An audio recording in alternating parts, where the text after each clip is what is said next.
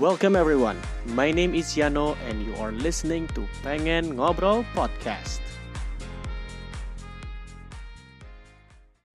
Alright, lo sudah mendengarkan Pengen Ngobrol Podcast episode ke-31 Dan gue mau cerita sedikit nih sebenarnya. Uh, gue tuh punya salah satu life goal sebenarnya kalau gue lagi reuni 10 tahun ke depan eh 10 tahun lagi sama 30 tahun lagi kalau 10 tahun ke depan gue reunian ketemu teman-teman gue nih ya kan? Uh, ini pasti akan ditanya uh udah punya anak berapa? Ya kan? Udah punya anak udah bisa apa? Ya kan? Nah tapi gue lebih mengincar ke goal untuk uh, reuni sama teman-teman gue sekolah tuh 30 tahun lagi. Gue masih percaya diri kalau ditanya tensimu berapa kolesterolmu berapa? Ya kan? Terus lo ada pengobatan apa? Nah gue melihat salah satu orang ini kayaknya mempunyai percaya diri kalau ditanya tensimu berapa. Oh masih normal normal aja. Cia. Coach Henry Pardede. Halo, halo, no, halo, apa kabar? Baik, Bridging gue gokil ya, ya kan? Biasanya kan gue menerangkan diri gue, menerangkan bintang tamu seperti ini, seperti ini. Kita terakhir ketemu tahun lalu masih punya gelar BQ. Waduh, yeah. sekarang udah nambah gelar lagi. terakhir kita wawancara di Ranhut ya. Yeah. Di Ranhut ya. Di Ranhut waktu itu uh, setelah Gold Coast ya gua dapat Boston qualifier ya. Nah, sekarang kita ketemu lagi nih. Gue nambah gelar nih sekarang. jadi jadi jadi istilahnya lu dulu mas kalau kalau di angkatan bersenjata lu masih uh, perwira atau masih apa? Nih sekarang udah jadi mayor kayak. gila gila. Nggak nggak ada habisnya emang kalau kalau sama coach Pardede ini ah, tiba-tiba setiap setiap kali ketemu tuh ada aja yang udah dia buat gitu. Apalagi kalau dulu kayaknya belum banyak brand yang uh, mepet sekarang udah banyak brand yang mepet kayaknya.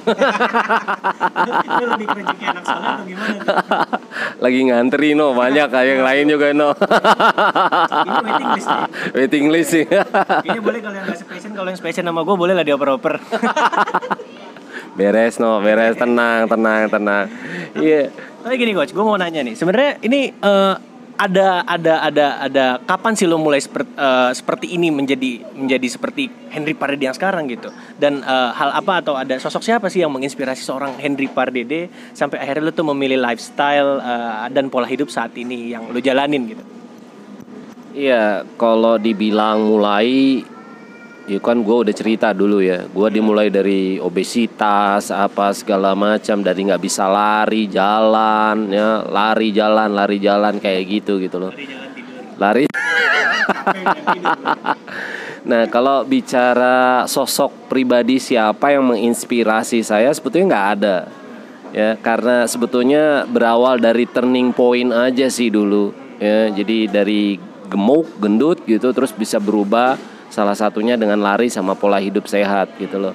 Nah sebetulnya itu aja ada spirit aja ada semangat mau berbagi aja gitu loh. Jadi kalau dibilang uh, figur siapa yang menjadi apa namanya acuan sebetulnya nggak ada sih. Secara manusia nggak ada ya tapi secara religius tentunya ya tentunya saya Tuhan saya gitu loh karena dalam prinsip hidup saya ada saatnya hidup itu harus bisa mempunyai dampak buat orang lain.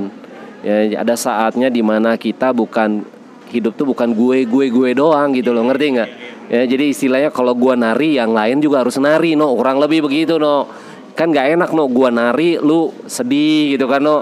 Gue nontonin doang lu gitu kan ya. Gue nari gitu kan gue nontonin aja terus gue tinggal komentar aja apa yang lo lakukan. Eh, justru itu no ya kan? Ini sebetulnya yang buat kita jadinya kurang maju no. Di ya di dunia lari atau apa sebetulnya keberhasilan orang itu sebetulnya harus disupport ya. Jadi jangan di apa namanya ya negatif miring sih selalu. Buat gue sih itu hal yang wajar ya tapi gue selalu nggak nggak nggak pikirin sih no ya karena kalau kita pikirin yang negatif negatifnya nggak pernah maju-maju dong kita nggak bisa punya apa namanya pandangan-pandangan yang ke depan yang lebih maju lagi. Yang ada kita ketinggalan kereta bener ya bener banget bener banget. Jadi gue rasa sih coba mulai apa ya uh, membuang kebiasaan lama lah ya. Jadi kita bisa melihat orang lain. Gue selalu selalu begitu kok ya kayak gue lihat lu gitu kan ya. Kenapa gue mau kan ya acara ini? Ini ini ini ini jujur terhormat loh. Biasanya kan kalau udah super sibuk ini kan diundang tuh ntar dulu deh kapan deh? Di hold dulu. Ini langsung ayo kapan? gitu kan. Gila cuman cuman gini uh, eh, gue ketemu lu pertama kenapa oke okay, gue kenapa gue milih tempat ini sebagai uh, kita berlokasi di alam sutra sebenarnya. Kita yes. di satu restoran. Kenapa gue uh, milih tempat ini? Karena di tempat ini adalah gue pertama kali ketemu lu. Yeah. ketemu lu dalam arti gue belum kenal tapi gue gue tahu lo. Lo masih inget gak event uh, tahun 2017 bulan Oktober? Waktu itu gue sangat ingat sekali lo pakai compression panjang, uh, pakai jersey putih merah kebanggaan kala itu, putih merah itulah pokoknya gue gak usah nyebut ya. Lo pakai uh, multifunction headwear ditutup kepala Uh, waktu itu udah gak ada rambutnya ya? gak ada kan? Gak ada itu. Udah gak ada ya. Dan waktu itu lu tuh naik podium dan belum sebugar ini uh. salah satu event lari lu naik naik podium tapi uh. gue lupa lu podium berapa uh. dan gue lihat kayaknya ini usianya jauh sekali di atas gue. Tapi gokil gitu. Catatan waktunya larinya. Kalau nggak salah ikut 5 kilo atau 10 kilo gitu. Pokoknya itu 5 10 kilo deh. Uh, ingat kan? Ingat ingat ingat. Nah ingat, kenapa gue memilih tempat ini? Alasannya itu. Oh gitu ya. Pantas lo langsung ya. Di sini langsung di alam sutra. Ternyata lo ya ada memorinya sama gue ya. meskipun belum kenal tapi di sini tempat pertama kali gue ngeliat ini adalah coach Henry Pardede. Waktu itu belum belum uh, belum belum sebanyak sekarang ya. Masih masih untuk mengembangkan diri gitu kan. Nah, nah tapi so ngomong soal ngelatih nih. Ngomong soal ilmu yang uh, yang ada pada diri lo gitu. Kalau beberapa orang kan istilahnya nih ya, kalau kita mau berkembang ini istilahnya lo lo gue gue gitu kan. Istilahnya masih pada uh, kalau tadi lo bilang uh, kalau gue jog, kalau gue sedang menari ya gue pengennya yang lain juga sama-sama menari lah sama gue gitu. Tapi coach Henry ini malah justru uh, mau berbagi apa yang dia punya gitu untuk mengikut menjalani pola hidup seperti yang uh, uh, yang udah lo jalankan gitu. Kayak ini loh uh, yang udah gue jalankan. Kenapa sih uh, kalau gue bisa kenapa orang lain enggak gitu loh. Kalau bukan kita uh, apa salah salah bukan itu. Dan uh, menurut lo sendiri impact seperti apa sih ke depannya? Kalau misalkan uh, lebih banyak lagi orang yang menjalani uh, lifestyle seperti Coach Henry Pardede gitu. Let's say ya salah satu yang digalakan sama lu kan pola nutrisi yang yang lagi lu gencar-gencarkan kampanye kan di sosmed gitu. Kira-kira impact seperti apa sih yang akan lo lihat ketika makin banyak orang yang uh, akan menjalani gaya hidup ya at least tidak bisa tidak perlu sama at least sejalan dengan apa yang lo jalankan.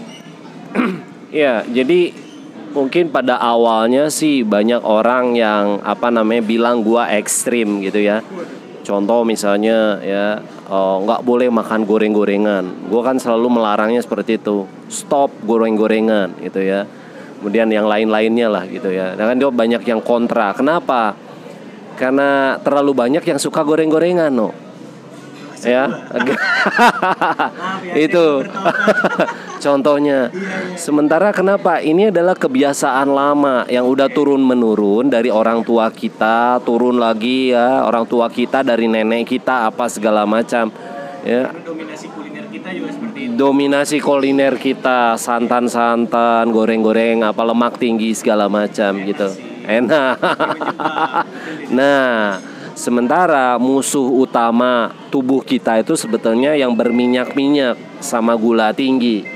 Sebetulnya banyak orang yang udah tahu no goreng-gorengan itu nggak boleh buat tubuh, bener nggak? Gula itu nggak boleh gitu loh. Tapi kenapa mereka nggak bisa stop gitu loh? Karena belum terpola. Tubuh manusia itu simple no.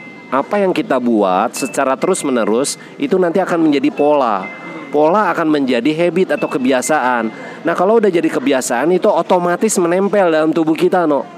Paham nggak? Nah susahnya sekarang orang tuh nggak mau ngerubah pola.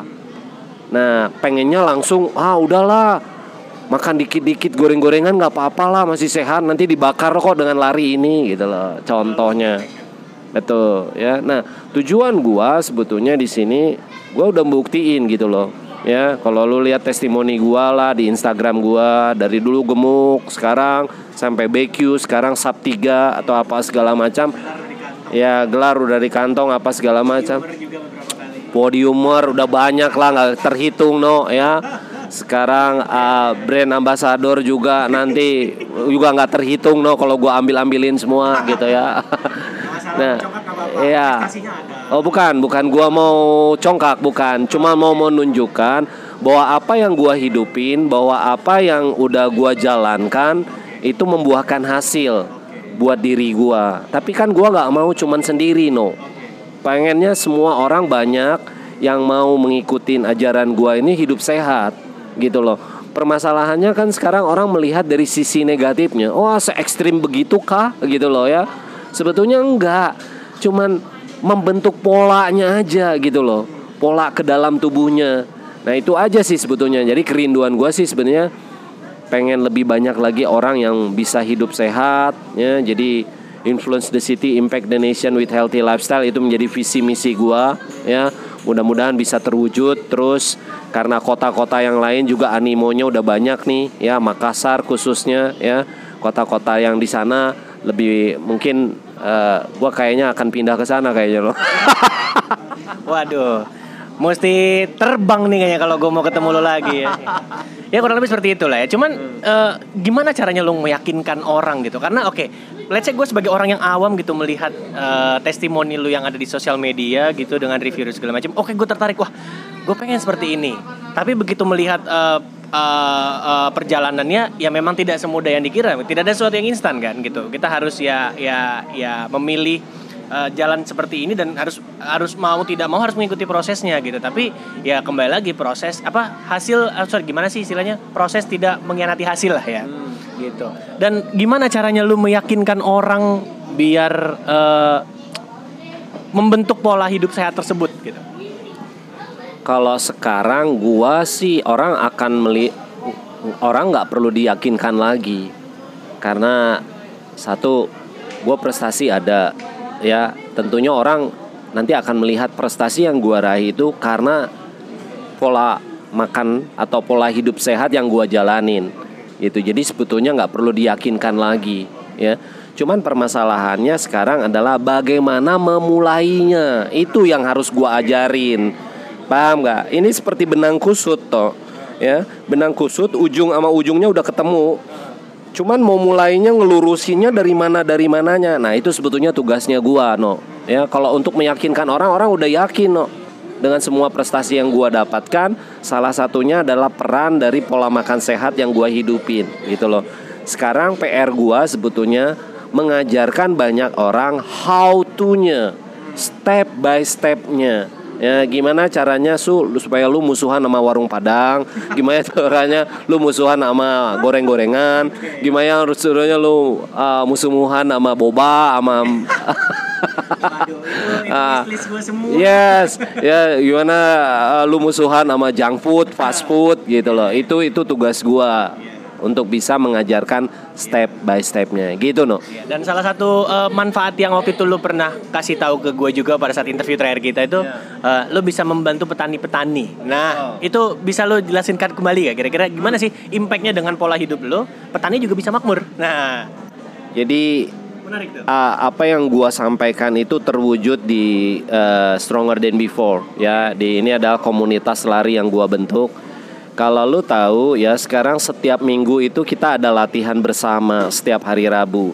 Nah di setiap hari Rabu itu semua uh, tim Stronger Than Before itu ya di hari Senin itu ada kru yang gua tunjuk untuk mendata kebutuhan buah selama satu minggu buat para uh, peserta tim Stronger Than Before.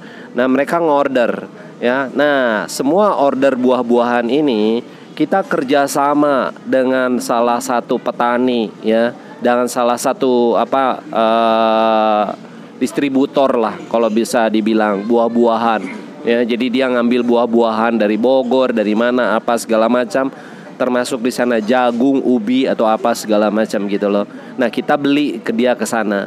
Nah, jadi semua anggota dari tim Stronger Than Before ini beli buahnya itu kita uh, apa namanya? kita kumpulin Nah ini sangat membantu sekali. Jadi kita nggak nggak beli lagi di supermarket, no. nggak beli lagi di apa segala macam di langsung ke petaninya. Ini salah satu bentuk yang gue bilang kita membantu petani secara kontribusi langsungnya uh, dari tim Stronger Than Before dengan petani. Namun balik lagi no, kalau kita ajarin banyak orang makan sayur-sayuran, makan buah-buahan, secara nggak langsung kan otomatis itu juga kan membuat para petani di desa-desa ini kan menjadi makmur no. Konsumsi semakin tinggi, otomatis dong, betul nggak? Kebutuhan juga semakin tinggi, otomatis petani juga semakin makmur. Kurang lebih itu no. Jadi kayak it happen ya, it already happen yes. gitu. Jadi waktu itu masih sebagai wacana terakhir kali gue ketemu lo, yeah. sekarang udah jadi kenyataan. Gokil yeah. emang lo. Ya. Realistisnya tanpa babi bu lagi langsung. Tapi gini, soal Stronger Than jadi udah jalan berapa lama? Stronger Than udah jalan berapa lama? Ini kalau nggak salah udah jalan tujuh bulan ya. 7 bulan. Udah jalan tujuh bulan. Nah, uh, ini kan berawal dari sebuah apa ya? Sebuah kita bisa bilang sebuah quote atau sebuah mindset uh, yang yang berawal dari ya kita bisa bilang sebuah motivasi diri lo lah selalu menjadi slogan atau semboyan lo gitu sebagai stronger than before dan sekarang kayaknya kalau gue lihat akan menuju ke uh, sebuah movement goals lo kayaknya akan menjadi sebuah movement bener gak? Yes betul. betul. Oke okay. nah ini gimana sih dinamika perjalanan lo selama tujuh bulan dalam mengeduket orang-orang dari berbagai background hmm. yang ingin mengikuti gaya hidup ini biar dapetin goals ya at least bisa sehat kuat dan bugar gitu dengan pola hidup yang lo jalani gitu dinamikanya gimana gue pengen tahu perjalanan selama tujuh bulan. Sebetulnya ya menarik lah ya buat gua sih dari sisi positifnya gua melihatnya karena yang namanya pengikut itu pasti come and go. Ya, pasti ada yang mengikuti kita dengan tulus, tapi ada juga yang mengikuti kita dengan embel-embel gitu loh. Tapi ada juga yang mengikuti kita cuma mau curi-curi ilmu, ada gitu loh. Ada, no ya. Jadi nggak murni semua yang mengikutin saya itu nggak semuanya benar-benar mau belajar dengan hati yang murni gitu loh no. ya karena susah juga. Kita nggak tahu kan kedalaman hati orang siapa yang tahu no ya.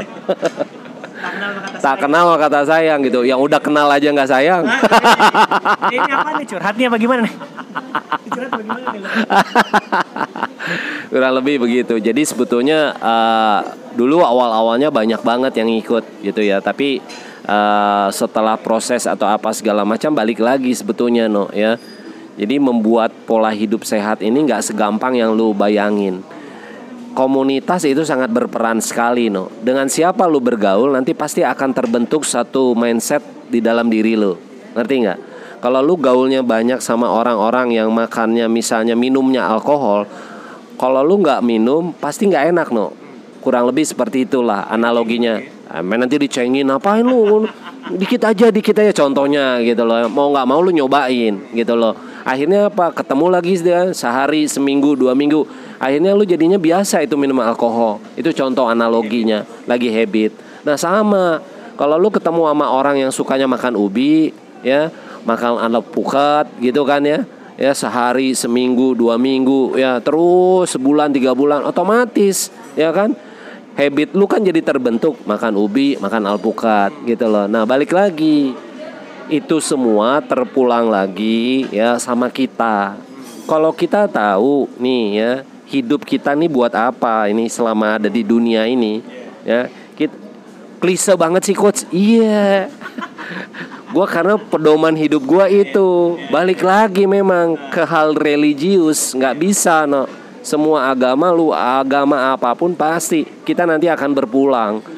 Fundamental ya kan? Jadi itu yang gue maksud. Jadi selama kita apa namanya punya satu nilai hidup ya berdasarkan apa yang kita yakini pasti kita menghargai hidup kita. Kalau menghargai hidup kita otomatis pasti kita juga menghargai apa yang kita makan no. Ya kalau kita nggak menghargai hidup kita berarti kita juga asal makannya no ya simpel aja. Tapi kalau kita menghargai hidup kita pasti oh milih-milih. Oh ini sehat nih. Oh oh ini racun. Kurang lebihnya gitu no. Kok racun jangan dimakan? Karena namanya racun nggak langsung mati no. Tapi pelan-pelan no. Bah, begitu juga lo ya dengan gorengan, dengan apa segala macam nggak langsung mati no, enggak. Pelan-pelan nanti umur 40, 50 kolesterol tinggi. Yang tadi gue bilang lu pas di awal ya kan reuni reuni apa lu udah cek gue ke mana ke Berlin ngapain pasang ring di mana di jantung nggak keren no kalau gue ntar dia tanya ke mana coach Berlin ngapain maraton Berlin. Keren kan? No? Iya iya iya. Itu dia maksudnya gue pengen punya life goal ketika sudah memasuki menginjak usia master. Maunya seperti itu.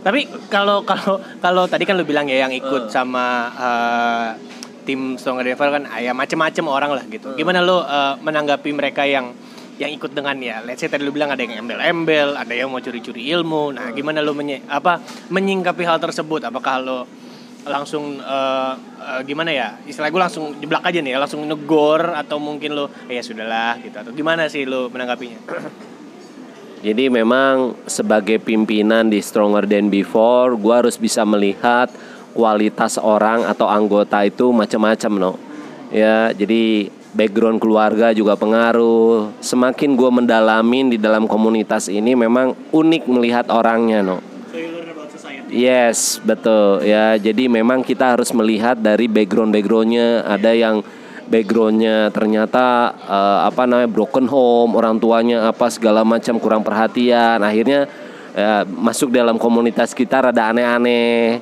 cari-cari perhatian. Ada no, gitu loh ya. Cari cari jodoh banyak juga no. Yang udah limit-limit lu mau? Ya. Stok masih banyak nih no. Gimana ya? Coba saya pikir-pikir dulu ya. Iya, kemudian uh, ya biasa sih. Jadi di awalnya memang uh, apa namanya, waduh ini buat jadi complicated sebagai pimpinan. Ya otomatis dong ya. Disuruh ke kanan malah nyaunya ke kiri gitu. Ditegur sekali dua kali tiga kali gitu ya. Tapi ya sebagai pimpinan saya juga harus tegas no. Gue harus tegas no. Nggak bisa no ya. Jadi kalau udah ditegur satu tegur dua tegur tiga gitu ya. Tiga kali ditegur masih nggak berubah juga ya otomatis ya. Harus ditegur langsung di dalam di depan di di grup maksudnya gitu masih nggak sadar juga otomatis dong no ya, kita harus bilang kasih pilihan ya mau tetap di sini atau silakan keluar so house rule is uh, most important thing that you have stronger than before gitu. Iya. Harus harus ada. Ya, ada ya. Jadi memang uh, di satu sisi kita harus kayak tarik ulur lah no. Okay. Ya. Jadi nggak nggak boleh straight terlalu straight, tetapi harus ada apa fleksibel juga. Tapi di satu sisi aturan aturan, rule is rule gitu loh ya. Jadi jangan kita juga sebagai pimpinan terdistract, ngeri nggak? Jadinya jadi apa? Ah udahlah nggak apa-apa lah daripada nanti pada ini pada BT semua atau apa kurang lebihnya seperti itu. Jadi aturan tetap aturan, nggak bisa uh, apa namanya kita uh, dispensasi dengan kondisi atau apa pun juga. Oke, itu dia ya. Nah ini kan berarti kan ini aturan membuat kita juga lebih terarah buat uh, reach the goal. Hmm. Nah jadi uh, so far udah udah udah udah berapa udah udah berapa persen lah? Gue tanya berapa persen lah. Kira-kira yang mereka sudah nyampe ke goalnya mereka dengan stronger than before. Oh, kalau dari segi goal body hampir semua ya, hampir 90% udah udah kita lihat dari body massa metaboliknya ya kan saya selalu uh, periksa mereka gitu ya. Jadi kalau di tim Stronger Than Before itu ada nimbang no. Nimbang itu artinya bukan timbang badan biasa. Jadi gue punya bikin resah itu ya. Iya. garis ke kiri ke kanan tuh bikin resah. Bukan, jadi dia ada timbangan yang ini apa yang fat oh, ya, okay. kadar water, visceral fat. Nah, itu lebih detail tentang tubuh kita gitu loh. Nah, kalau dilihat dari body goal mereka rata-rata udah tercapai, tapi ada juga yang nggak tercapai gitu loh ya. Nah, itu balik lagi. Kan gue cuman ngarahin no. Ya kejujuran kan ada pada mereka. Mereka makannya apa segala macam kan gue gua bisa pantau secara langsung. Ya? bolong bohong ketahuan tinggal dari penimbangan aja gitu loh. Pernah ada yang ngaku nggak? Eh, pernah ada yang ngaku nggak dia mau uh, uh, coach gue sorry nih kemarin gue cheating dia nih tapi nggak berani ngaku apa nggak berani ngomong awalnya sampai akhirnya berani ngomong karena lu udah bilang data lu begini. Pernah nggak ada kejadian kayak gitu nggak? Ada banget, ada yang mengaku ke apa dosanya gitu oh. kan ya ada, ada alasannya kan kemarin ada inilah rapat lah apa kerjaan nggak enak. Iya, iya, iya. Lu, lu karena lu sendiri merasakan dulu ya. nggak enakan kalau lagi rapat ya. Benar, benar. Uh, jadi seperti itulah ya kalau memang uh, mau konsisten. Nah ini nih, so, gue langsung nyerobot, uh, langsung nyerobot, langsung nyerempet ke tema yang apa pertanyaan gue yang maksud itu. Hmm. Kalau sudah reach the goal, apalagi pandemi ini, seperti yang kita tahu di sekitar langsung banyak yang ngedown, hmm. langsung banyak yang dari tadinya six pack menjadi one pack lagi hmm. sejak pandemi. Nah ini yang menurut gue eh, momentum yang apa ya? Sekira jadi jadi another challenge gitu. Nah, lewat Stronger Than Before gimana caranya eh, lu tetap konsisten dan termotivasi dengan gaya hidup sehat yang dijalani ini gitu loh. Karena kan kalau tahu kemarin kan sempat kita masa-masa di rumah aja, masa-masa ya PSBB, malah bahkan sekarang mau PSBB lagi. Gua nggak tahu nih apakah teman-teman nanti akan kembali ke one pack ataupun akan bisa tetap konsen, it depend on you gitu. Nah, gimana eh, Coach Henry eh, apa namanya membantu teman-teman selama masa pandemi ini yang ya, apalagi kan sekarang eh, ajang pembuktiannya udah pada nggak ada nih race offline udah pada nggak ada walaupun akhirnya kita harus mengadaptasi diri dengan virtual virtual lagi gitu. Gimana lu eh, me- meyakinkan teman-teman stronger than before agar tetap konsisten di masa pandemi ini? Simple sih. Pandemi COVID ini ini menjadi satu gaya hidup yang baru. Kita nggak tahu akhirnya kapan. Ya nggak mungkin no kalau kita terus pandemik terus lu nggak olahraga. Contohnya, terus lu nggak makan sehat. Salah no. Kenapa orang sekarang pandemik, PSBB apa segala macam perutnya makin besar, timbangannya makin naik atau apa segala macam. Satu hal yang gua resahkan. Yes, kenapa? Karena ter- tidak terbangun satu pola. Ngerti nggak? Balik lagi ke pola, no. Tapi kalau lu ada pola, lu mau di penjara, kayak misalnya contohnya mau di PSBB besok hari Senin di PSBB lagi atau apa segala macam kan kita bisa cari way out, ngerti nggak? Ya. Stronger than before waktu PSBB yang pertama tetap seminggu tiga kali latihan. Lewat apa? Zoom training gua langsung yang pimpin. Ya. Ternyata bisa gitu loh. Kardiostatis itu ternyata bisa. Orang terlalu banyak apa namanya di Zoom training oh core core core ternyata gue bisa tuh. Ya 45 menit nonstop kardiostatis bukan cuma lari-lari loh ya. Kardiostatis itu banyak gerakan-gerakan sebetulnya kalau kita mau belajar lebih lagi ya yang bisa uh, melakukan kardiostatis 45 menit itu ekivalen dengan kita berlari 10 kilo kalorinya gitu loh ya. Makanya kalau lihat lu kemarin stronger than before ya waktu psbb kemarin nggak ada yang gemuk atau apa segala macam. Karena gua hajar tetap latihannya ya. Jadi makannya tetap dipantau kemudian latihannya juga terus kita konsisten.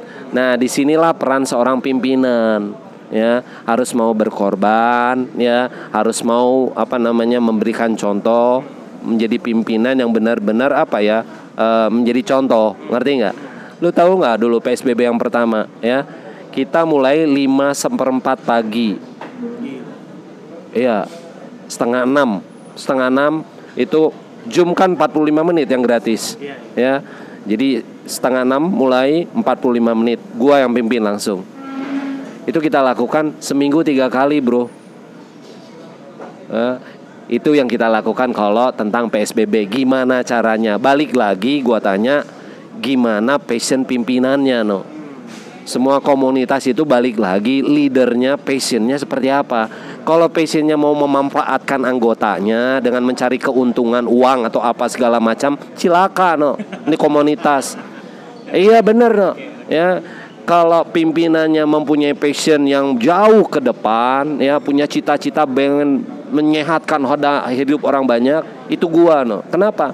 Di stronger than before mereka wajib ini misalnya istrinya yang ikut stronger than before suaminya harus diajarin. Gua harus wajibin mereka.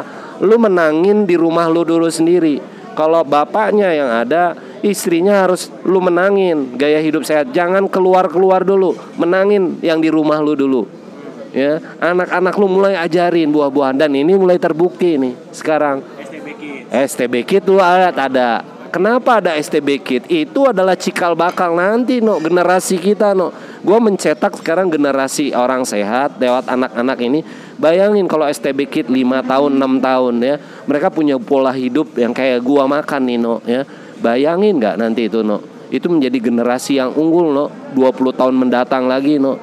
Kalau ada 100 orang, kalau ada 1000 orang, kalau ada 2000 orang, bisa gua ciptain seperti itu mul efeknya multiplikasi apa jadinya negara ini no itu sebetulnya visi misi gua coach lu terlalu mimpi yes memang gua bermimpi karena semua yang gua raih mulai mulai dari mimpi no Gila, itu kalau bahasa stand up comedy punchline-nya ger banget, Bro. STB Kids ya. Itu eh, itu bisa jadi sebuah investasi lah ya dari masa kecil. Investasi masa kecil biar eh, apa ya? Bisa eh, ya seperti yang kembali ke awal tadi, ingin reuni nanti kalau sudah senja. Keluar negeri bukan pasang ring jantung tapi ikut maraton dong. ya tapi speaking of maraton nih ya kan? Ini kan aduh seperti yang kita tahu race-race semua batalkan ya kan? Jadi ajang pembuktian diri offline mau ambi-ambian offline bersama dengan rekan-rekan komunitas lainnya kayaknya menjadi tertahan ya kan? Termasuk saya juga mau menyapa bertegur sapa orang di garis start dan finish line sepertinya harus tertunda dulu tahun ini. Tapi tidak apa-apa lah. Tapi berbeda dengan coach Henry Pardede ya kan nah ini gue mau bicara tentang gelar terakhir anda ya. Gila, itu ada nggak? Kemarin tuh kan gue udah singgung tuh, lu nggak ada rencana mau ganti username IG? Ya kan? Kan masih Henry underscore PDD nah nggak mau ngomong Henry underscore BQ nah sekarang udah Henry underscore BQ underscore sub 3 nggak ada rencana mau rubah ke situ atau gimana? Ada rencana nggak? Itu mau gelar dari lu doang loh nah ini kan tapi kan gelar paling nggak valid ya kan? Valid kan ya. Sudah cukup terjelaskan di Instagramnya Coach Henry ya kan? Tapi gini uh, berpikiran oke okay, waktu itu kan Boston akhir finally Boston akhirnya ditiadakan lah maksudnya karena pandemi dan lain sebagainya. Sehingga diputuskan menjadi virtual.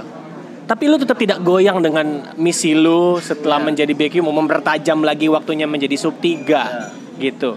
Bagaimana pada saat awalnya lu memutuskan uh, ketika bosen di announce menjadi virtual dan ya udah deh gue tetap jalan sub 3 gue. Gitu gimana ceritanya coach? Jadi memang sejak gua dapat Boston qualifier cita-cita gue berikutnya tuh sebetulnya nggak mau asal lari eh, apa namanya spek di Bostonnya. Di Bostonnya kan buat umur gue kan cuma 3 jam 25 no ya 3 jam 25 buat gue ya kemarin aja bisa 309 gitu kan ya.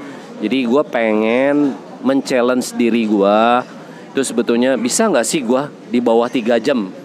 Gitu karena buat pelari hobi bisa dihitung jari nih no yang bisa di bawah tiga jam nih pelari Indonesia maksudnya pelari hobi ya. Saya kan berangkat gue kan pelari hobi ya bukan pelari atlet gitu loh. Nah makanya gue mau masuk ke dalam challenge itu. Gue challenge diri gue gue harus bisa nih ya. Sub 3 ya. Jadi gimana caranya nih gue lari pace 4 itu jadi isi gue gitu loh. Pace 4 tuh jadi isinya kalau di maraton kan begitu no ya. Jadi pace maraton kita itu adalah pace isinya kita di zona 2 gitu loh. Kurang lebihnya seperti itu. Nah akhirnya tetap waktu Bostonnya diganti jadi virtual atau apa segala macam ya pertamanya sih sedih juga ongkos ya ongkos karena udah bayar tiket apa segala macam iya angus memang mahal nih Boston ini nih ya pengorbanannya waktu berubah tuh semuanya udah kita kita tiket udah beli atau apa hotel atau apa segala macam. Amin berapa lama sih itu ya uh, rubahnya?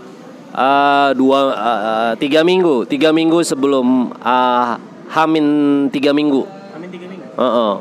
Jadi kalau kita kan pesannya sebelum sebelumnya no, iya. jauh-jauh hari. Kan keluar kan tahun sebelumnya. Iya gitu. Tanggal keluar tahun sebelumnya, daftar, ngumpulin ongkos dulu ya kan ngumpulin dulu wishlist mau jalan-jalan ke mana sekalian ya, ya kan? Pasti kalian mau jalan-jalan kan? Benar benar benar, secara maraton paling tua kan gitu kan? Maraton paling tua di dunia. Siapa sih yang nggak pengen ke sana gitu kan? Tapi akhirnya di refer ke tahun depan? Jadi di uh, ini di refer ke tahun depan dipindahin ke tahun depan jatah gue masih ada. Hmm. di tahun 2021 jadi nggak hilang jadi kalau gua nanti 2021 otomatis gua masuk lagi. Jadi uh, dua kali nih gua. Jadi dapat BQ-nya di 2019, virtualnya di 2020, 2021 masih dapat gua slotnya. Gitu. Padahal nih ya, kalau itu kalau nggak ada nggak ada pandemi-pandemi begini nih, salah satu marat eh sekarang kan kita six major marathon itu kan pasti ada aja name list orang-orang Indonesia yang ikut itu list yang paling gue tunggu adalah Boston. Karena apa? Di situ banyak uh, teman-teman pelari yang gue kenal. Wah ini pasti akan seru nih. Salah satunya adalah ada lo gitu. makanya gue sangat menanti sekali. Cuman ya apa boleh buat lah ini nah, harus dibatalkan gitu. Nah itu uh, jadi begitu lo tahu virtual uh, ngatur programnya tarik mundur gimana? Jadi begitu begitu gua ada virtual udah ada virtual. Jadi uh, gue langsung rubah sih strateginya. Gitu ya kenapa? Eh, karena jaraknya jauh banget no dari April ke September. Oh, ya kan? Antara lu kendor atau lu makin bener. Oh, aja ada bedanya. iya. Ada orang yang berpikir yang charity itu yang Boston gitu kan. Dari Indonesia banyak orang kaya no 15.000 ribu Bener, wah bohong, bohong, bohong. Orang Indonesia pada kaya kaya, pada lari charity Boston tiga lima belas ribu loh. Gila, bib doang itu lima belas ribu bayangin. Nah, gue sih nggak nggak ogah ada gue lari lima belas ribu. Kalau di kita gue bisa beli pulau di sini. gitu jadi eh, kita kan ketemu ketemu gitu yang charity dia bilang udahlah asal lari aja lah virtual ini gitu loh nah tapi di satu sisi gua nggak gua punya keyakinan begini loh. Kalau lu punya suatu kualitas lu pasti nggak mau dong. Ya pada saat event apa pun kualitas lu langsung terjun bebas ngerti nggak?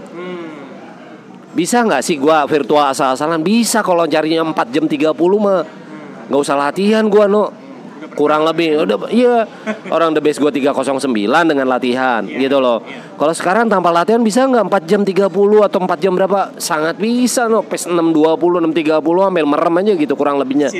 Gitu ya. Masal memori. Ini ini ini disclaimer ya. iya benar. Oh, tapi emang kenyataannya begitu. kenyataannya begitu gitu loh ya. Tapi di satu sisi bertolak belakang dengan gua no. Gua udah bangun satu kualitas ya. Gua udah bangun satu branding self gitu Henry Pardede gitu kan tiba-tiba di virtual langsung 4 jam 30 misalnya. Nah gua langsung di situ berpikir wah nggak boleh nih gua nih. Akhirnya apa? Langsung gua balik otak gua no. Ya itu pemikiran itu ada tapi langsung gua balik. Kenapa nggak gua balik? Orang yang di bawah 3 jam ini masih jarang masih bisa dihitung jari. Pelari hobi kalau lu bisa lihat bisa lihat mungkin masih bisa dihitung sama lima jari no. Betul. Ya yang di bawah 3 jam apalagi yang umur muda kayak gua no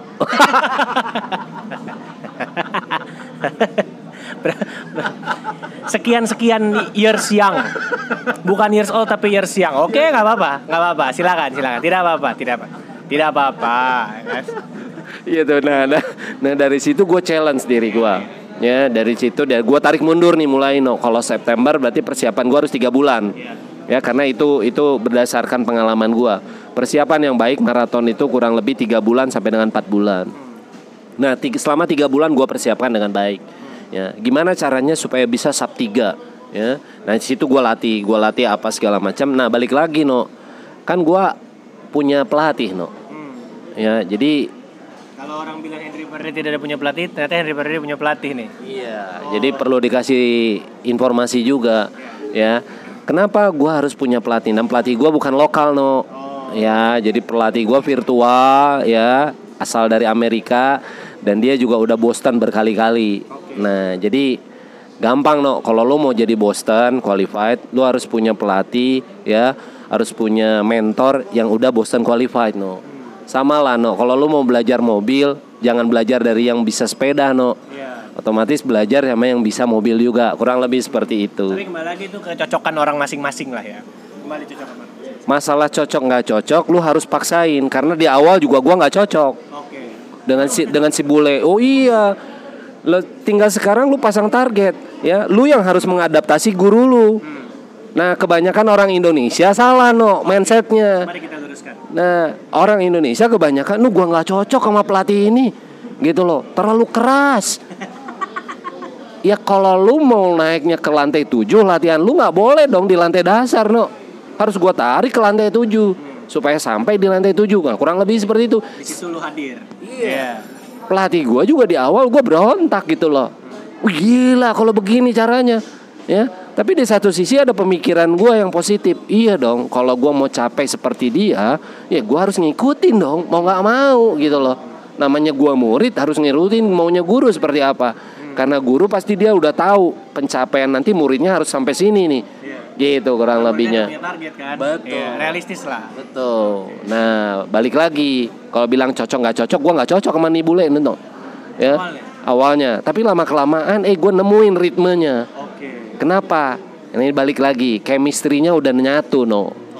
Kalau lu sering bergaul, artinya sering berhubungan, walaupun ini lewat uh, WhatsApp atau apa segala macam, tapi ada chemistry yang terbangun, ada spirit yang terbangun, akhirnya jadi cocok, gitu loh. Tiga bulan gua mempersiapkan ini, ya. Memang berat no, sub tiga itu, bener no. Padahal Lo cuma motong berapa? 9 menit lah ya. Padahal cuma ngo 9 menit doang lo motongnya ya dari yang the best gua, tapi berat banget. Berat.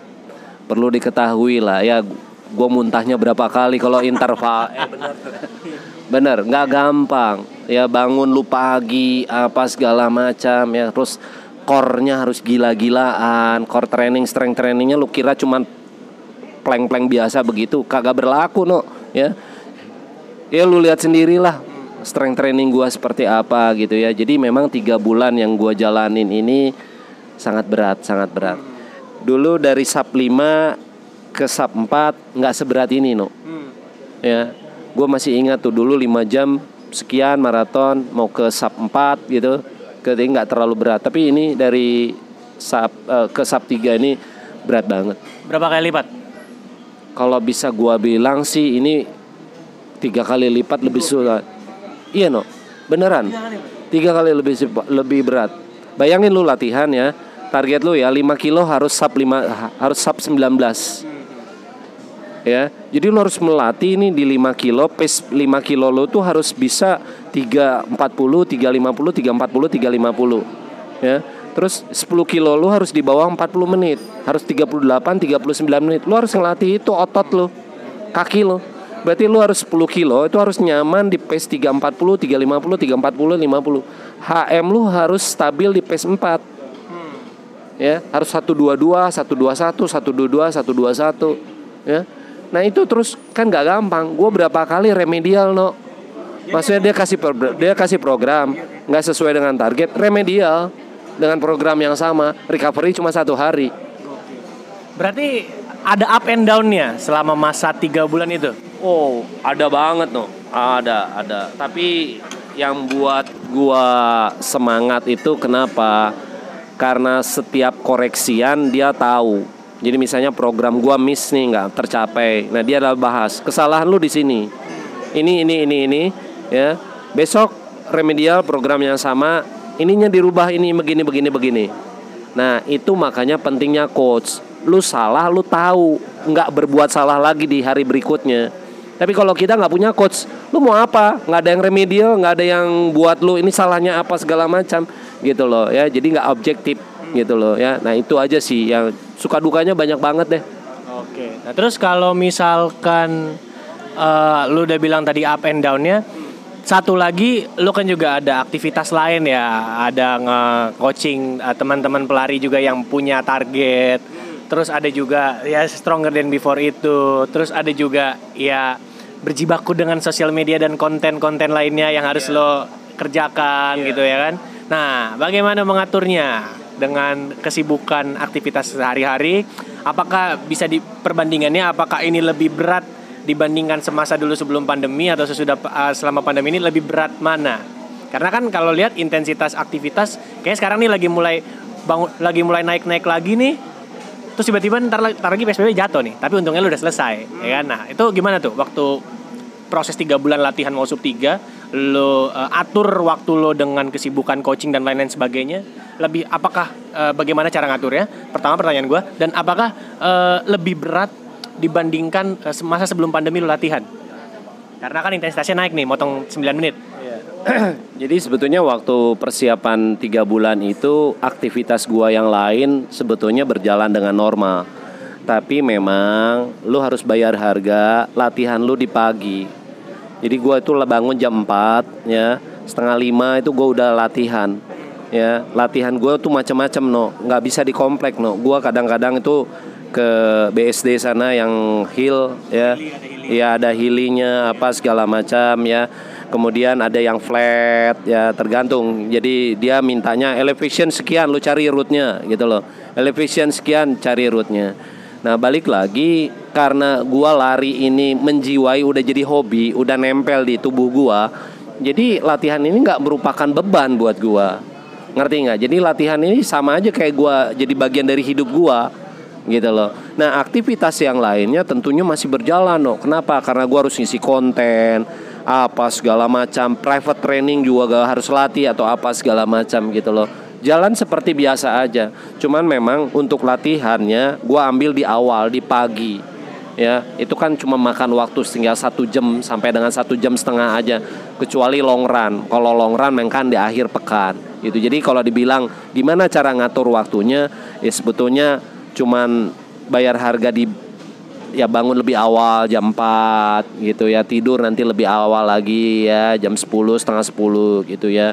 Nah terus uh, banyak hal juga nih no kayak catering gua kan udah buka nih ya waktu kemarin tuh. Promonya dengan Henry Henry Kitchen HKC ya semua berbau Henry lah pokoknya ya. nah di situ gua memang ada manajernya khusus ya. Jadi gua nggak terlalu pusingin cuman masalahnya meeting aja di di apa di akhir minggu gitu loh. Kurang lebih seperti apa seperti apa gitu loh. Karena uh, kalau ditanya banyak orang juga yang terheran-heran ke gua lu gila ya coach. Latihan private isi konten ada usaha juga atau apa? Gimana caranya? Sebetulnya simple.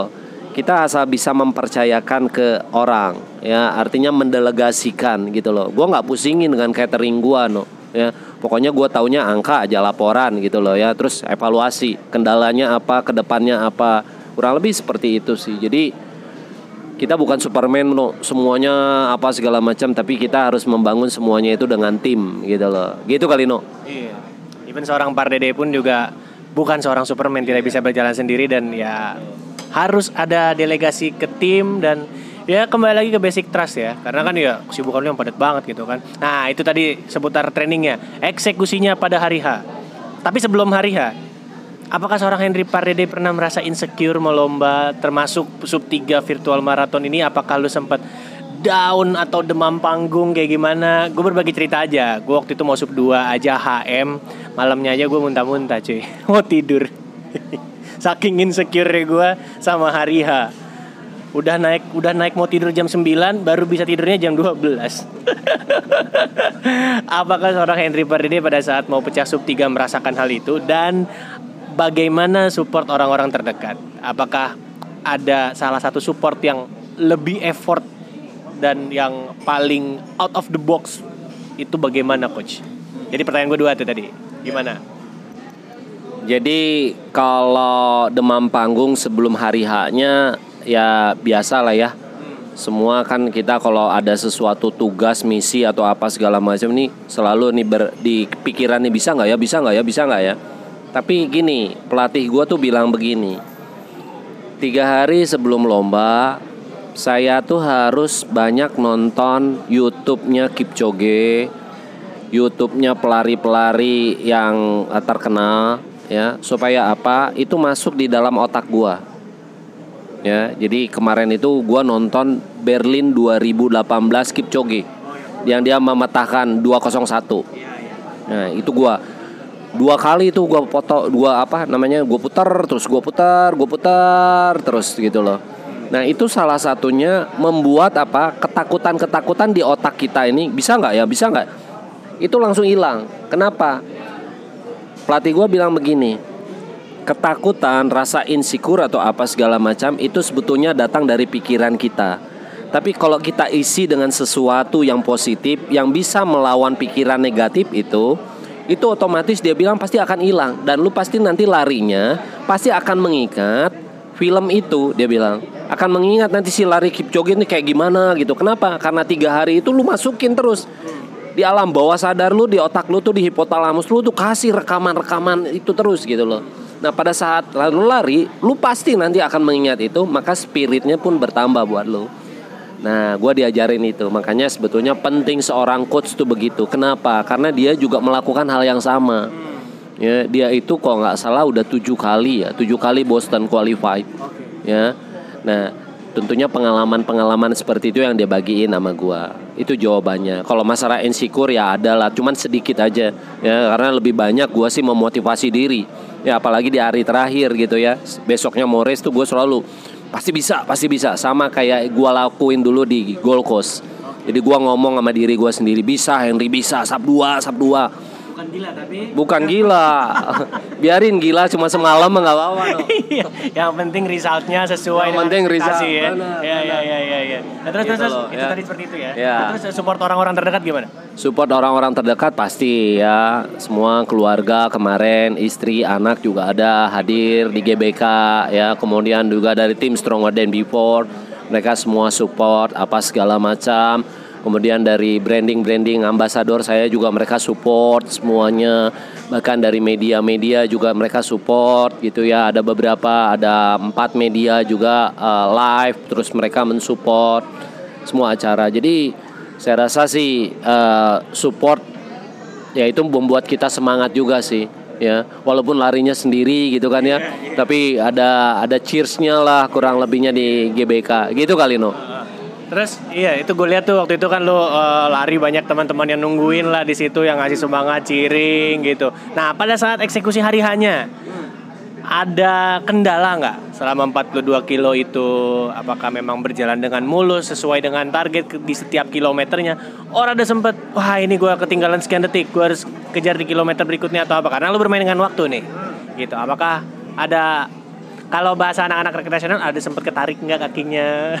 Gue pengen tahu nih ada nggak? Apa memang ya mulus-mulus aja hidrasi lo terjaga eh, apa kondisi badan mental oke? Karena 42 kilo nih ya kan? It's not about physically only but it's mentally as well gitu kan? Gimana waktu itu? Jadi ada kendala sebetulnya di 4 kilo pertama. Ya gue pakai dua jam ya kiri sama kanan ya. Nah di 4 kilo pertama itu jam yang satu langsung mati no padahal eh, apa namanya baterainya tuh gue masih ingat masih gue cas gitu loh. Tapi tiba-tiba mati gitu loh. Nah itu jadinya karena buat gue harus dua jam no. Ya jadi kenapa harus dua jam? Gue harus bisa eh, karena ini mau gue mau eh, ini kata pelatih gue jadi pakai dua jam at least ada apa-apa bisa mengcover gitu loh ya. Backup plan gitu. Jadi jangan nanti ada apa-apa kita nggak ada percuma lu lari gitu loh. Karena ini virtual bergengsi dia bilang ya jadi gue ngikutin. Jadi lu harus pakai dua jam kiri kanan gitu. Nah pada saat eh, empat lap yang pertama itu jam yang sebelah kiri gue tuh mati langsung. Tet tet tet tet gitu. Mati total gitu loh. Gue langsung berhenti. Ya udah 4 kilo ya. 4 kilo itu kalau nggak salah eh, sekitar 13 menitan. Ya gue masih ingat itu. Aduh. Akhirnya gue balik lagi gue balik lagi karena eh, gue ingat pesan coach gue bilang jam lu harus dua kondisi apa pun jam lu harus dua. Nah akhirnya gue pinjem satu lagi dari istri gue ya akhirnya pakai punya dia untuk backupnya gitu.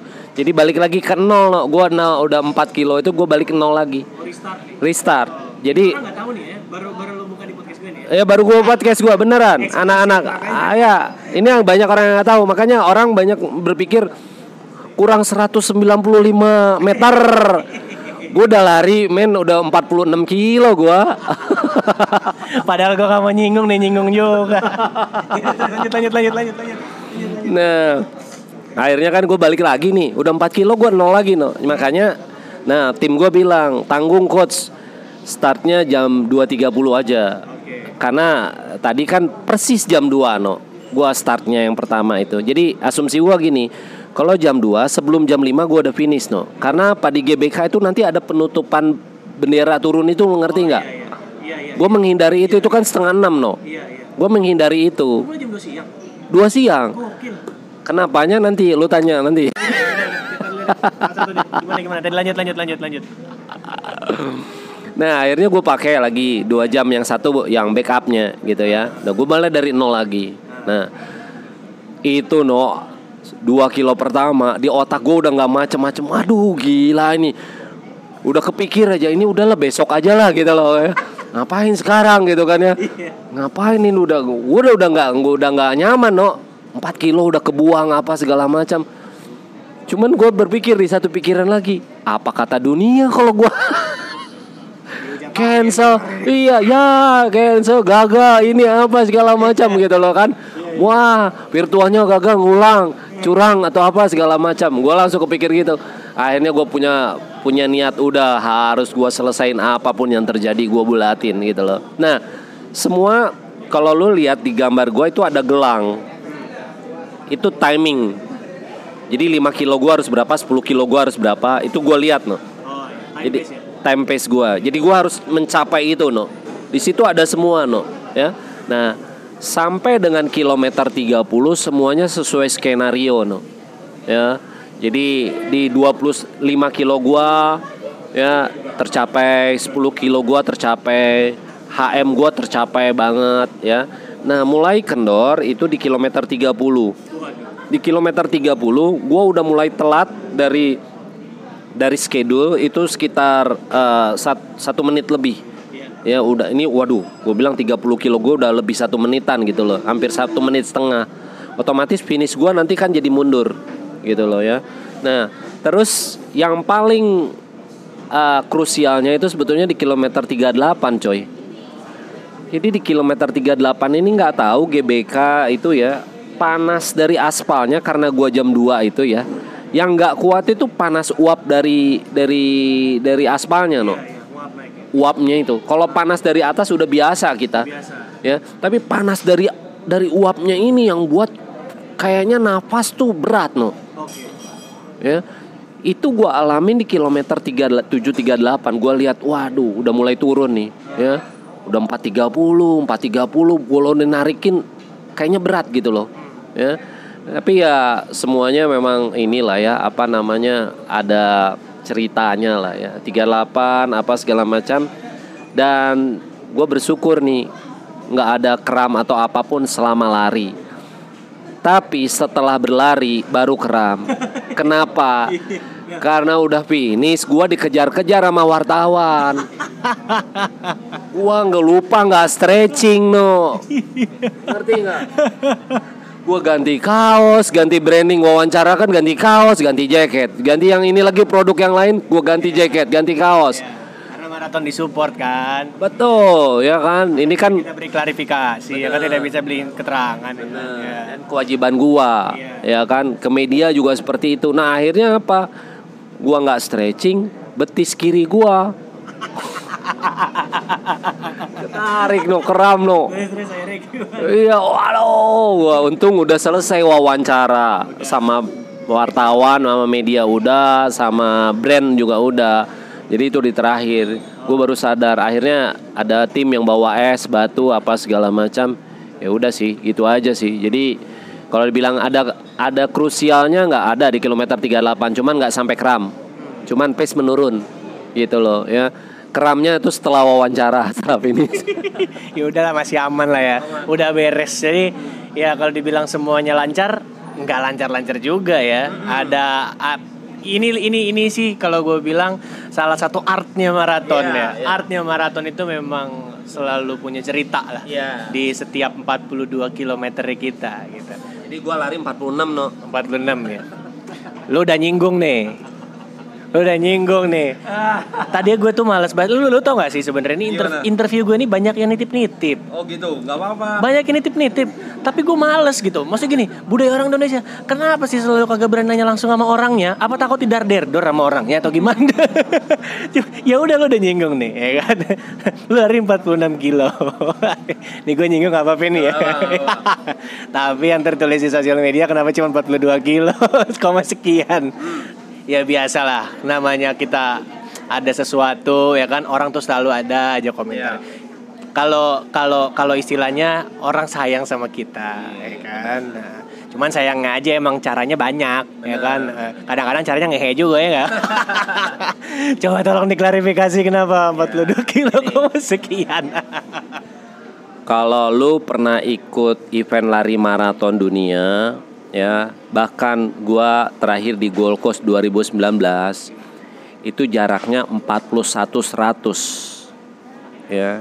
Ingat, gua di, di Garmin gua, versi Garmin gua itu 41 100, nggak nyampe 42. Nanti Sport watch, ya kan ini kan kita bicara ini ya. Mungkin secara pengukuran dia secara fisik mungkin 42 waktu di Gold Coast. Ini kita bicara dulu Gold Coast nih, di mana gua dapat BQ-nya. Di Garmin watch gua itu 41 100. Ingat no.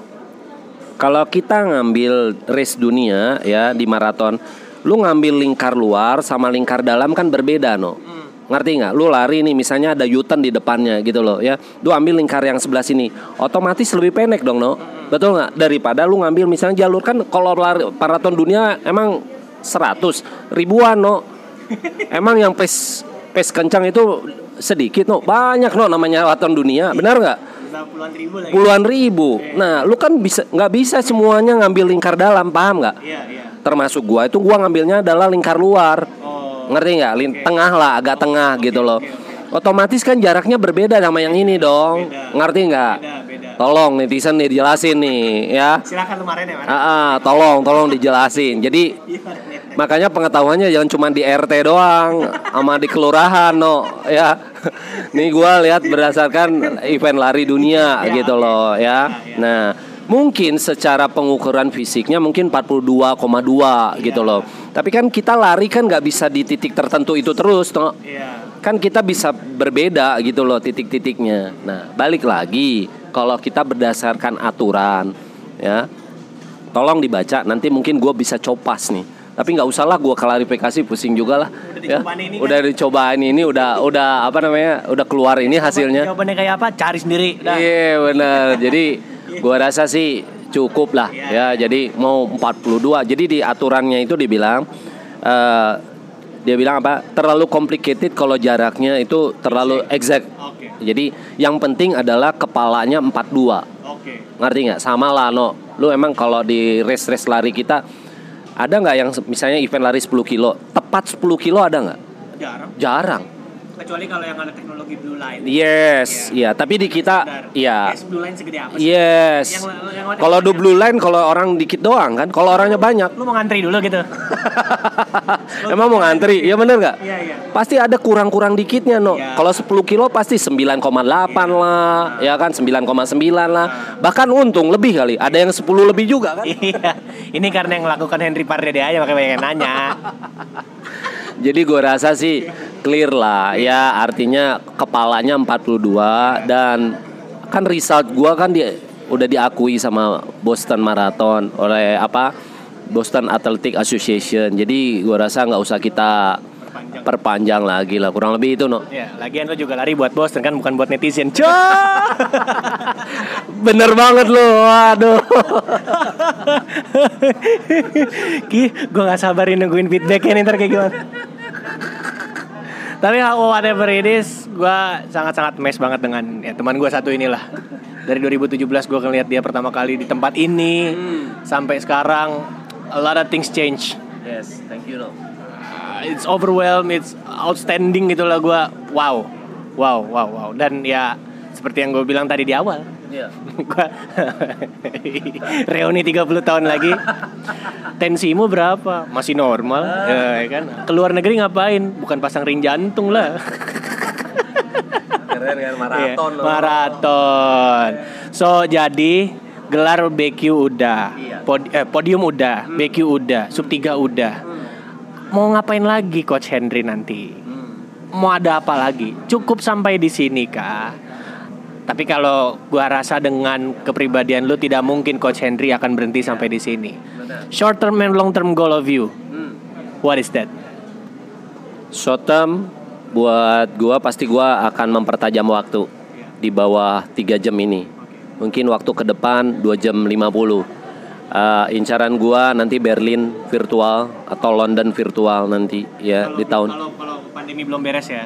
kayaknya belum beres no ya kayaknya masih tinggi tinggi aja no Iya, bukan yang gua doain nggak sih ya Kelihatan kelihatannya seperti itu. seperti itu Ya. tahun ini pasti tidak akan ada race Oke. ya karena Tokyo Marathon aja kemarin lu baca nggak Hmm.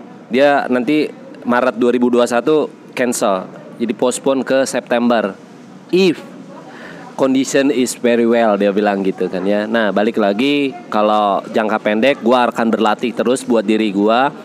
Jadi incaran gua adalah 2 jam 50 nah jangka panjangnya sebetulnya gua mau apa istilahnya menularkan ilmu yang gua dapat dari coach gua.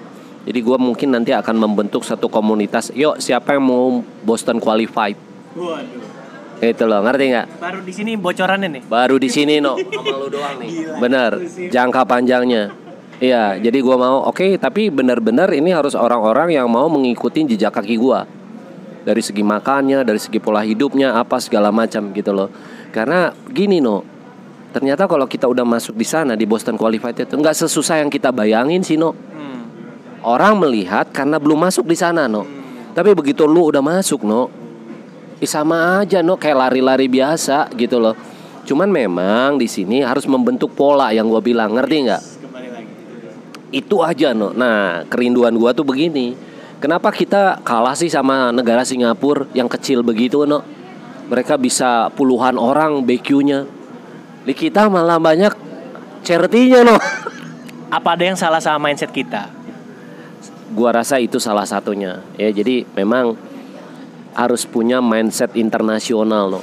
Ya. Kayak gimana sih coach mindset internasional menurut itu? Oke, kalau mindset internasional yang gua maksud begini loh. Sekarang lu punya passion kayak gua nih punya passion di lari, ya. Pencapaian tertinggi seorang pelari maraton tuh apa sih? Salah satunya WMM-nya komplit. Ya. Satu. Nah, dari WMM ini paling yang bergengsi yang mana sih yang paling susah? Boston. Boston. Betul nggak? Paling susah ya. Orang punya lima tinggal satu gelar lagi Boston akhirnya bela-belain 15 ribu dia keluarin gitu loh supaya medalinya komplit gitu loh. Nah, challenge diri kita gitu loh. Nah, untuk bisa challenge go internasional itu kan harus rubah-rubah mindset. Mindset gua apa, no? Orang Kenya itu manusia juga, no. Betul nggak? Orang Kakinya dua juga. kakinya dua juga. Hitam-hitamnya ya be- hitam dialah dari gua, no. Betul nggak, no? Iya, Bener gak? Apa bedanya? Sama manusia ciptaan Tuhan juga. Yang membuat beda apa sebetulnya? Polanya no. Pola lari di Kenya itu beda. Pola latihannya beda. Tapi kan kalau dibilang coach itu kan uh, atlet-atletnya. So kalau ada atlet pasti ada pelari hobinya juga dong no Iya. Sama seperti di kita Ada Agus Prayogo emang Agus Prayogo doang yang atlet Enggak kan Ada yang lain Bara atau apa segala macam Terus tapi pelari hobinya banyak. Dari kayaknya juga sama. Emang Kipchoge doang? Enggak dong. Pelari hobi mereka juga banyak gitu loh, ya. Nah, prinsipnya sama. Kalau orang Kenya sana bisa, kalau orang Amerika sana juga banyak pelari hobinya yang bisa eh, BQ balikin lagi. Kenapa kita nggak bisa? Nah, makanya gua mencari guru dari Amerika no, coach gua. Salah satu untuk merubah mindset adalah harus ada investasi untuk belajar no. Ini yang kita pelari kita nih kurang. Pengennya gratisan, masuk komunitas, pengen curi ilmu, nggak keluar duit, kan begitu no. Benar nggak? Ini gua akuin karena gua udah ngikutin komunitas-komunitas nih. Benar nggak? Yang mana? Yang Tapi soal gratisan juga kadang gue mau mengkritik salah satu lagu kita masa kecil. Naik kereta, naik kereta api tutut bolehlah naik dengan masa nggak beli tiket? bener bener bener maka bener jadi gini no. Pencapaian kita itu tergantung dari investasi kita untuk meraihnya. Nggak dia ini ini gini loh no sama lah ya. Sekarang nih gua nih banyak sekarang yang DM ke gua nih nyanyi tentang lari apa segala macam gitu ya. Ya terus gua balikin. No jadi ini eh, apa namanya teksnya gue bagi-bagiin gitu kalau DM nanya apa segala macam. Gue balikin gini. Kalau bro konsultasi ke dokter bayar nggak? Oh, kalau bro konsultasi ke apa namanya penasehat hukum bayar nggak? Nah apa bedanya saya sekarang sebagai coach? Kalau nanya saya sekali nggak apa-apa no kita kasih jawaban detail nanya lagi no nanya lagi, nanya lagi, nanya lagi, nanya lagi, nanya. Dalam hati gua ini males juga nih kalau ngejawabin satu orang, dua orang, tiga orang, empat orang, gitu no, paham nggak no? Kita bukan komersil, bukan no, ya, tapi ada mungkin batasan-batasan tertentu yang kita harus menjawab. Gimana sih pola makan sehat? Nah, oke, oke lah. oke, gitu kan. Tapi kalau ditanya, coach gimana nih, mau lari 15 apa 5 kilo 18 menit, tolong dong programnya. Ya. Ya. No. kalau yang gini males banget nih jawabannya. Banyak nih yang kayak gini, no. Coach gimana nih kalau 10 kilo 40 menit? Boleh share dong programnya. Ya. Kurang lebih kayak gitu. Jadi kalau kalau kita mau punya apa namanya mindset ya internasional, prestasi internasional, gua rasa nggak ada jalan lain, no. kita harus punya investasi untuk mau belajar. Belajar itu bentuknya banyak, no. Bisa belajar secara online. Gue nutrisi juga belajar, no. Ya kan? Memang jadi begini aja enggak dong. Ya, gue juga sport nutrition juga belajar. Ya, kemudian gue punya coach juga untuk lari atau apa segala macam. Semuanya itu kan perlu uang. no.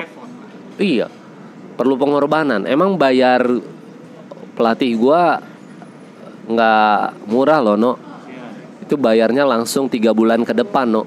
Gitu loh. Ya, jadi sem- itu semua berbicara tentang investasi, itu semua berbicara tentang apa namanya knowledge, itu semua berbicara untuk pencapaian yang mau kita raih. Itu mungkin, no. Mindsetnya gini aja deh. Sekolah ada bayaran bulanan kan? Benar. Nah, udahlah simple segitu-gitu aja lah. It- it's a simple way gitu. Pintar lo, no. Makanya gue jadi MC coy. Pinter nanya maksud gue. Emang malu bertanya saat di jalan, ya kan? Tapi kalau banyak bertanya, malu-maluin. Oke, gila ini dapat banyak banget insight sama Coach Henry pada kesempatan kali ini. Jadi em, talk about mindset, international mindset ya. Semoga dengan adanya ini eh, ada memberikan impact lah buat nanti kita ke depannya. Tapi dari seorang Coach Henry Paredes sebagai penutup statement pada pengen ngobrol kali ini, sayang sekali gue gue paling sebel kalau memang mau pamit. Eh, bagaimana seorang Par- Henry Pardede memberikan eh, pesan kepada teman-teman kita biar culture lari Indonesia ini ya at least tidak tertinggal dengan negara sekitar kita atau mungkin ya kalau kita bis it's apa ya nggak salah lah nggak nggak nggak apa-apa lah kalau kita punya mimpi yang terlalu muluk-muluk atau gimana. At least realis realisasinya juga sejalan gitu kan. Dengan rencana yang sesuai eh dengan perencanaan yang matang gitu. Ya kembali lagi ada perlu adanya pengorbanan. Mer- salah satunya adalah investasi. Nah kalau menurut coach Henry bagaimana buat memajukan culture lari di Indonesia ke depannya? Jadi ini mungkin eh, saya mau sampaikan buat kita semua penggiat olahraga lari mungkin harus merubah mindset. Yang pertama, kita harus saling mendukung satu dengan yang lain. Sesama coach, sesama penggiat pelari ya orang artinya orang-orang kunci di berlari di Indonesia ini. Yuk kita saling sama-sama memajukan dunia lelarian Indonesia. Dengan cara apa? Nah, dengan bisa menjadi figur yang sehat dalam pengertian sehat memberikan informasi ke uh, komunitas kita, sehat juga berimbang juga mengkritik orang, sehat juga dalam memberikan ilmu-ilmu ke apa namanya para netizen gitu loh ya. Jadi jangan sendiri no, ngerti nggak? Ya itu yang pertama. Jadi kalau kita semua para penggiat olahraga lari ini mempunyai visi misi yang yang seperti itu ya kita mau menularkan sesuatu yang kita punya gua rasa ini pelari-pelari Indonesia ini bisa banyak yang muncul no permasalahannya kan sekarang masing-masing urusin perutnya sendiri no ngerti nggak? Benar no ya. Kalau kalau kita masih ngurusin perut kita sendiri tentang di lari no ya makanya harus punya afiliasi bisnis yang lain no makanya kenapa gua ada catering no ya gua nggak ngelatih juga ada dari catering contohnya atau dari yang sumber-sumber yang lainnya gitu loh ya. Jadi apa? Kita punya apa namanya punya idealisme. Ah ini ini kata yang tepat nih. Kita harus punya idealisme hidup di dalam berlari ini no berbagi ya. Memang ada saatnya beberapa hal kita harus berbagi secara secara secara sosial no. Tapi ada saatnya kalau memang kita bertemu dengan sesuatu yang korporat atau apa segala macam ya kita berbicara keprofesionalan. Paham nggak no jadi di mana kita berada kita bisa menempatkan posisi kita no being adaptive. Betul, jangan dihajar antam kromo semua, no. Ya, itu kan kita jadinya kita tidak punya idealisme. Ini yang gua bilang idealisme, gitu loh. Ya, kita harus punya idealisme, kita harus punya hati juga untuk orang banyak, gitu loh. Itu prinsip gua. Nah, untuk mencapai sesuatu prestasi yang luar biasa, jangan melakukan hal yang biasa. Ini quote gua nih, ya. Untuk mendapatkan hasil yang luar biasa, jangan melakukan hal yang biasa. Ini yang gua lakukan, no. Kenapa? gue buktiin ya gue mencapai sesuatu hal yang luar biasa gue nggak lakuin hal yang biasa contohnya apa gue punya pelatih ya ada nggak sekarang pelatih punya pelatih gue tanya pelatihnya impor lagi, bukan lokal. Coach punya coach. Ya, gua nggak tahu dah. Ya, lu yang tahu yang sering ini kan ya, yang sering wawancarai. Ah, saya tidak mau berkomentar. ya cukup netizen yang melihat aja. Ya, jadi seorang coach harus punya coach. Kenapa? Kalau enggak, dia nanti akan mati kutu di titik tertentu. Kenapa? Zona nyaman, paham nggak? Nggak ada upgrade skill, nggak ada upgrade knowledge, paham nggak? Di situ, di situ terus di titik terus gitu loh. Tapi kalau gua coach, gua punya coach gitu loh. Gua bayar, nggak apa-apa. Kenapa? Karena di satu sisi mengupgrade diri gua gua semakin tua nih no ya semakin umur gua bertambah. Ya tapi dalaman gua no iPhone 8 nih no 11 oh 11 ya sekarang. On progress. Gitu. On progress ke 11 gitu ya. Casing boleh Nokia no